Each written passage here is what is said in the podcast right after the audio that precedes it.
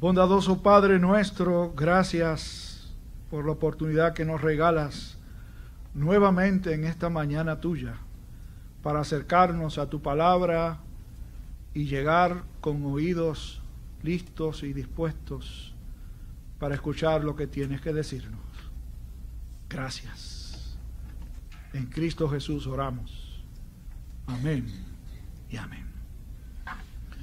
Luego del sermón del domingo pasado yo pensaba a ver cuántos regresan el siguiente domingo, porque nos tocó y me decía una de ustedes, de esas personas que no hablan mucho, me dijo, pastor, esta semana nos han dado duro.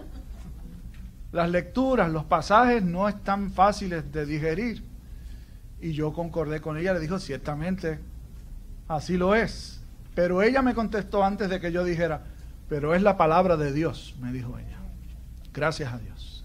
Y ustedes están de vuelta, así que quiere decir que o entienden que es la palabra de Dios o están tranquilos con que lo que es es lo que es y nosotros no tenemos licencia para cambiarlo. Y el día que se pare aquí un pájaro raro a querer cambiar la palabra del Señor, ustedes, ustedes tienen la responsabilidad de decirlo, váyase a hacer otra cosa porque predicar la palabra del Señor no es lo que Dios le ha llamado a hacer, si es que quieren cambiarla.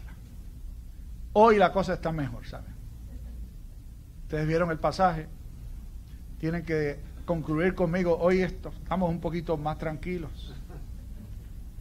No es tan duro, pero es palabra de Dios también. Por otro lado, yo pienso que puede serlo en el 1877, un 28 de junio, el llamado príncipe de los predicadores, Charles Haddon Spurgeon, un predicador bautista en Londres, predicó un sermón sobre la primera parte de este pasaje, más bien los versículos del 13 hasta el 7, del 3 al 7, sobre lo que se conoce como la parábola de la oveja perdida y tituló su sermón Hasta encontrarla. Y hace un recuento, según su exégesis del texto bíblico, muy interesante, en donde presenta esencialmente qué hace la oveja y qué hace el pastor.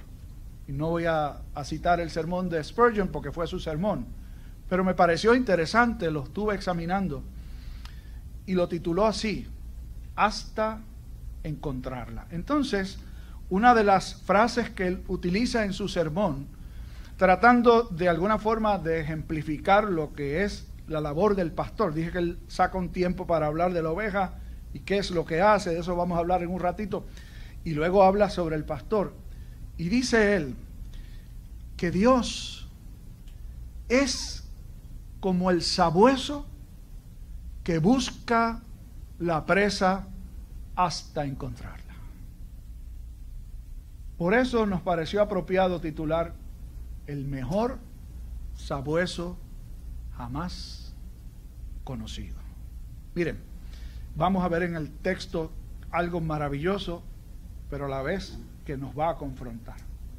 Cuando yo me criaba en la fe, probablemente ustedes hayan tenido esa experiencia, algunos, yo escuchaba mucho y realmente los testimonios más impactantes en la iglesia donde yo crecí, hubo un periodo de tiempo en donde la gente prefería los testimonios a la predicación de la palabra. Yo viví eso siendo muchacho, ¿no?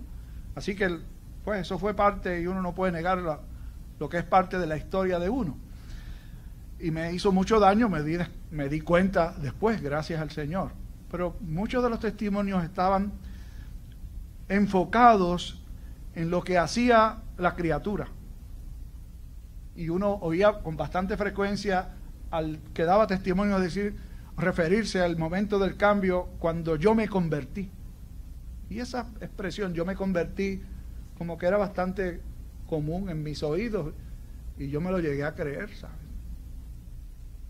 Y si usted me está escuchando en su casa, donde quiera que esté, o si está aquí con nosotros y piensa, o ha pensado por algún momento en que usted se convirtió, déjeme decirle que usted no puede convertirse en nada, a menos que se disfrace, ¿verdad? para pedir chocolates y, y cosas. El ser humano no se puede convertir espiritualmente, no lo puede hacer. Estas dos parábolas que leímos forman parte de una trilogía de parábolas, en donde la tercera, que no la leímos, es de todas las parábolas de Jesús, la más citada y la que más veces se ha predicado. La tercera parábola es una parábola que en un sentido sirve para expandir lo que Jesús enseña en las dos primeras parábolas. La primera parábola es la de la oveja perdida, la segunda parábola es la de la dracma perdida y la tercera es la del hijo pródigo o el hijo perdido. Esos son títulos que se le ha puesto después. Lo cierto es que en ninguno de los tres casos el personaje principal es ni la oveja, ni la dracma, ni el hijo. Son personajes incidentales. Están allí pero no son el personaje principal. ¿Y en qué contexto Jesús enseña acerca de lo que se pierde y lo que es buscado por Dios? Saben que hemos dicho que Jesús se encuentra en su camino a Jerusalén, su último viaje de peregrinación. Jesús no residía en la región de Judea, él residía y desarrolló su ministerio en la región Galilea, así que cada vez que había una gran fiesta, y habían tres grandes fiestas judías, él descendía con sus discípulos a Jerusalén y lo que se narra aquí es parte de lo que sucedió durante el viaje ese último que Jesús hace a Jerusalén. Así que eso creo que debe estar claro que Jesús se dirige a la cruz, se dirige a la muerte y serán sus últimas oportunidades para dar grandes lecciones. Y aquí ofrece una lección interesante. Evidentemente Jesús se ha detenido en alguna ciudad que Lucas no registra cuál es. Pero sí dice lo que parece que era la práctica común de Jesús, en, por lo menos en ese viaje, algo que había hecho antes también, pero particularmente en ese viaje, dice que se acercaban a Jesús para oírlo, publicanos y pecadores. Eran dos expresiones para reunir a todos aquellos que no se apegaban al cumplimiento estricto de la ley. Eso están en un lado. Y en el otro lado están escribas y fariseos, que eran los representantes por excelencia de los que se apegaban a la ley y estaban con ojo avisor, pendientes a ver quién lo hacía y particularmente quién no lo hacía. Así que aquí, aquí hay dos polos opuestos. El primer polo, representado por publicanos y pecadores, y el segundo polo representado por escribas y fariseos. Los primeros, Lucas los presenta de una manera favorable. Se acercaban a Jesús para oírle. Una pregunta que yo me hacía mientras examinaba el texto es, ¿qué tendría Jesús que atraía a ese tipo de gente? ¿Qué tendría Jesús? que atraía a ese tipo de gente. Saben que Jesús era un maestro, era un maestro itinerante, no estaba en un lugar específico, así que los que querían seguirlo tenían que estar dispuestos a moverse donde él se moviera. Eso primero ya era algo complicado. Pero luego lo ordinario era que las personas que seleccionaban un maestro para seguirlo, ese, era un ese maestro era una persona que tenía unos rasgos distintivos y en un sentido tenían la aprobación de las autoridades religiosas. Es decir, para ser un buen maestro tenía que ser un maestro aprobado. Y los escribas y fariseos estaban pendientes de ver quién era quién era el próximo maestro que se levantaba para obligarle de alguna forma a que enseñara según ellos creían. Así que no era común ver un maestro de este tipo que recibe a personas de este tipo? Mi respuesta a esa pregunta es sencillamente la gracia de Dios. ¿Por qué llegaban publicanos y pecadores? Por la gracia del Señor. ¿Por qué publicanos y pecadores? Bueno, los publicanos estaban al tope de los menos deseados o de los menos famosos, porque eran judíos que trabajaban para el imperio romano y tenían la fama de que sustraían más de lo que se supone que cobraran de impuestos para el imperio. Así que cualquier judío detestaba a un publicano porque lo consideraba primero un traidor y segundo un ladrón. ¿Quiénes eran los pecadores? Bueno, aquí la lista es larga, ¿saben? La lista de pecadores o de oficios. De pecadores, obviamente por allí estaban al tope de esa lista las mujeres de mala reputación. Estaban. Estaban los adúlteros. Pero había otro tipo de personas que estaban en esa lista y uno dirá, ¿por qué? Los que conducían camellos, los que cuidaban ovejas, los pastores, los que trabajaban oficios que tenían que estar en contacto con personas que no eran judías, todos esos eran considerados pecadores. Dije pastores, estaban allí, ¿saben? En ese grupo.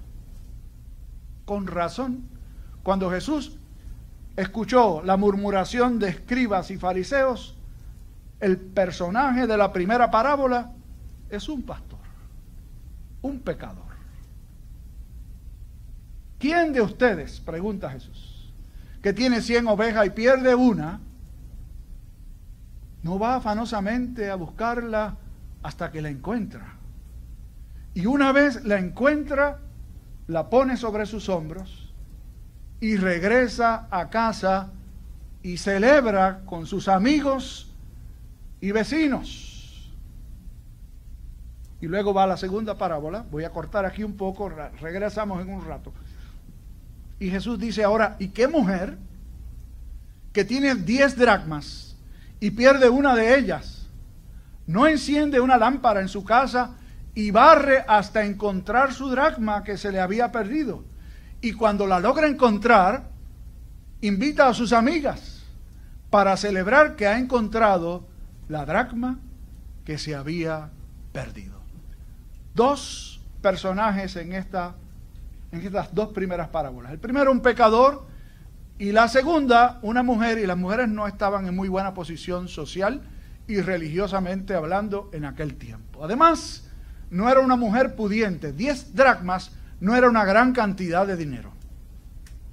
Lo que nos deja ver que esta era una mujer que no tenía muchos bienes y obviamente si no tiene muchos bienes y lo que tiene son diez dracmas, se le pierde una, yo estoy seguro que todas ustedes estarían, las muchachas aquí acompañándola, ¿verdad? Buscando la dracma a como lugar. ¿Por qué prender una lámpara?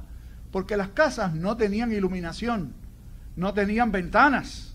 Y la poca iluminación que podía entrar era la que podría entrar por las partes de la puerta. Así que para poder buscar, fuera de día o de noche, había que encender la lámpara.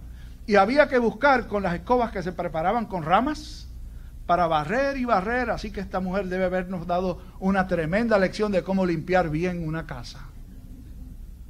¿Por qué el pastor y esta mujer realizan un esfuerzo tan grande por encontrar su oveja y su dragma? Primero, porque son suyas, porque le pertenecen. Este pastor no es un asalariado, existían los pastores asalariados. Eran personas que no tenían ovejas, pero los contrataban para cuidar rebaños.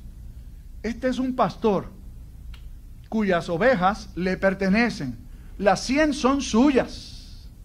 Y usted dirá, pero ¿cómo deja 99 en el desierto y se va a buscar a la que tiene? Recuerden que esta es una parábola, no es una historia de la vida real. Y en una parábola, las partes las partes por separado, cada una de ellas tiene un fin y un propósito. ¿Cuál sería el propósito? El propósito era ilustrar cuánto interés tenía el pastor en la oveja que se había perdido. Tanto que no piensan las demás 99 y uno dirá, bueno, pues un irresponsable porque dejó las otras 99. Ese no es el punto. El punto es que una es valiosa. El punto es que si me quedan 99 y no me conformo y digo, bueno, está bien, una que se pierda no es gran cosa. No, señor. Con la mujer sucede lo mismo. Le quedaban nueve. Y alguien con mucho podría decir, pero ¿por qué se va a dañar la vida por una? No, para aquella mujer La dracma era importante porque era suya. Vamos al contexto un poco. ¿Por qué criticaban a Jesús? ¿Por qué enseña a través de estas parábolas? Porque él se ocupaba de recibir, de enseñar, de atender y de comer incluso con publicanos y pecadores. ¿Saben qué? Un buen judío del tiempo de Jesús no hacía eso bajo ningún concepto. Mezclarse con pecadores. ¿Se acuerdan de su mamá y de la mía? Cuando decía, no te juntes con fulanito. No te mezcles con fulanita. Y uno no sabía por qué. Ellas ven otras cosas que uno no ve. Pero mucho cuidado, ¿saben? ¿Saben Dios? ¿Sabe Dios cuántas madres de otros le habrán dicho no te juntes con uno? Jesús se mezclaba con los pecadores, no para pecar con ellos. Sí, porque hay otro sector de la iglesia que dice, no, hay que estar allí, donde está el pecado, y participar para identificarse con el que peca. No es eso lo que Jesús hacía, pero sí se mezclaba con ellos. Sí comía con ellos y comer con una persona era decir, estoy al nivel tuyo. Jesús desciende al lugar nuestro, llega hasta donde nosotros, primero porque le pertenecemos, somos suyos. El pastor busca sus ovejas, no las del vecino. El pastor busca la oveja que le pertenece y se perdió. La mujer busca la dracma que le pertenece y se perdió. Y cuando la encuentra, no es para menos.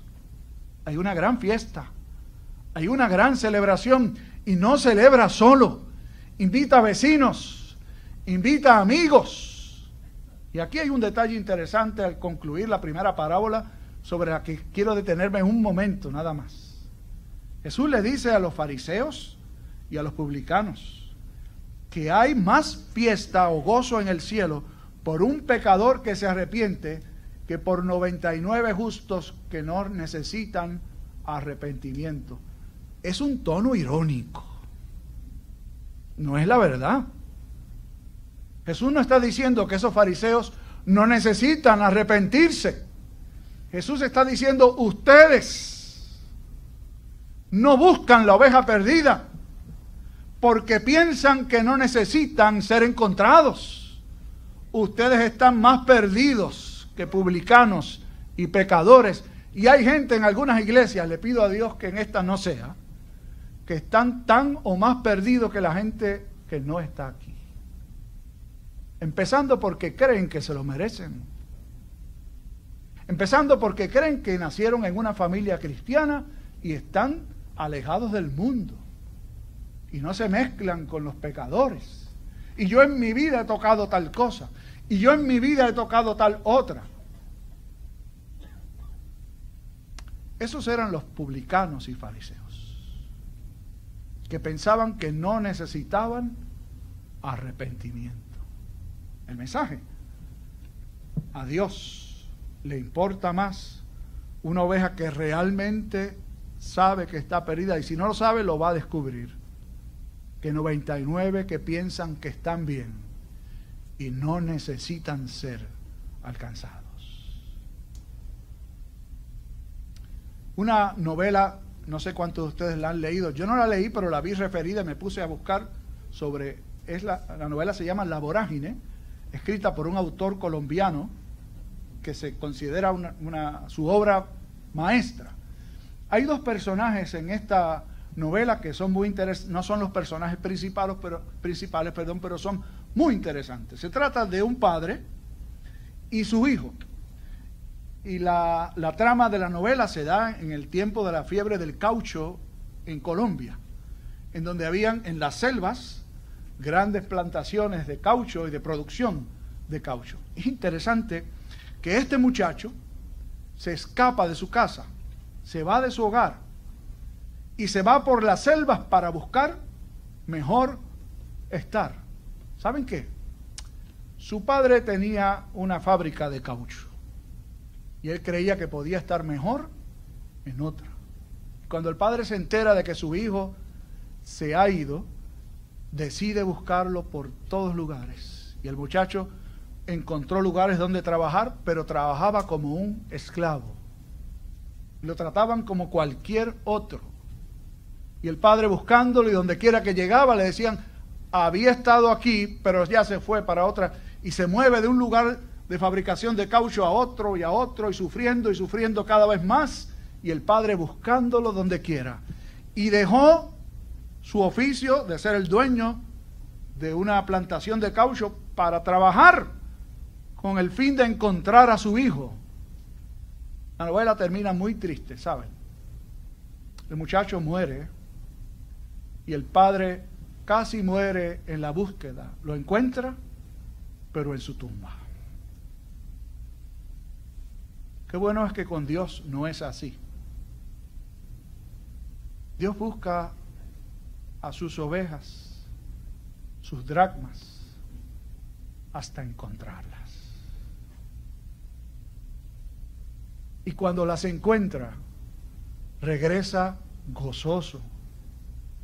Y hay más fiesta en el cielo por un pecador como usted y como yo encontrado que por 99 que no lo necesitan o entienden que no lo necesitan.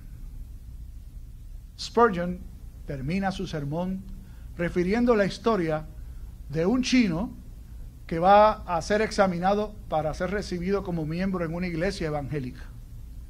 Y uno de los ancianos le pregunta al chino, eso sucedió en San Francisco, le pregunta al chino, oiga, y cuéntenos usted cómo encontró a Jesús. Y el chino le contestó, yo no encontré a Jesús, él me encontró a mí. Y uno de los ancianos dice que se apruebe el examen. ¿Quién de ustedes encontró a Jesús? Ninguno. Como una oveja perdida, comparada en otros lugares de la Escritura, con una criatura muerta espiritualmente, puede encontrar a Dios. Él nos buscó afanosamente. Él nos encontró. Él nos ha traído al redil. Y la historia no termina allí. Hubo gozo en el cielo cuando usted y yo nos arrepentimos por la gracia de Dios. Pero ese sermón de Jesús, esas parábolas de Jesús, eran también para la iglesia, para que abriera su perspectiva de lo que es su rol aquí en el mundo. No es guardarnos del mal solamente, es alcanzar al que no conoce al Señor, es alcanzar al perdido, aquel que no nos simpatiza mucho, y ustedes conocen algunos y yo conoceré unos cuantos. ¿Saben qué? Allí Dios te quiere y me quiere a mí también para mostrar el amor del buen pastor y de la mujer que buscó su moneda hasta encontrarla y de enseñarle el mejor sabueso jamás conocido que es nuestro Señor. Oremos. Padre, gracias por llegar a nuestro corazón por alcanzarnos, por buscarnos, por traernos en tus hombros y hacernos parte de tu rebaño. Estábamos perdidos irremisiblemente. Estábamos muertos. Tú nos buscaste, nos diste vida y nos has permitido estar contigo. Gracias por dejarnos conocerte, el sabueso mejor conocido de la historia. Ayúdanos a implicarnos contigo para extender brazos de amor a muchos que necesitan ser encontrados. Por Jesús el Señor te lo pedimos. Que así sea. Amén y amén.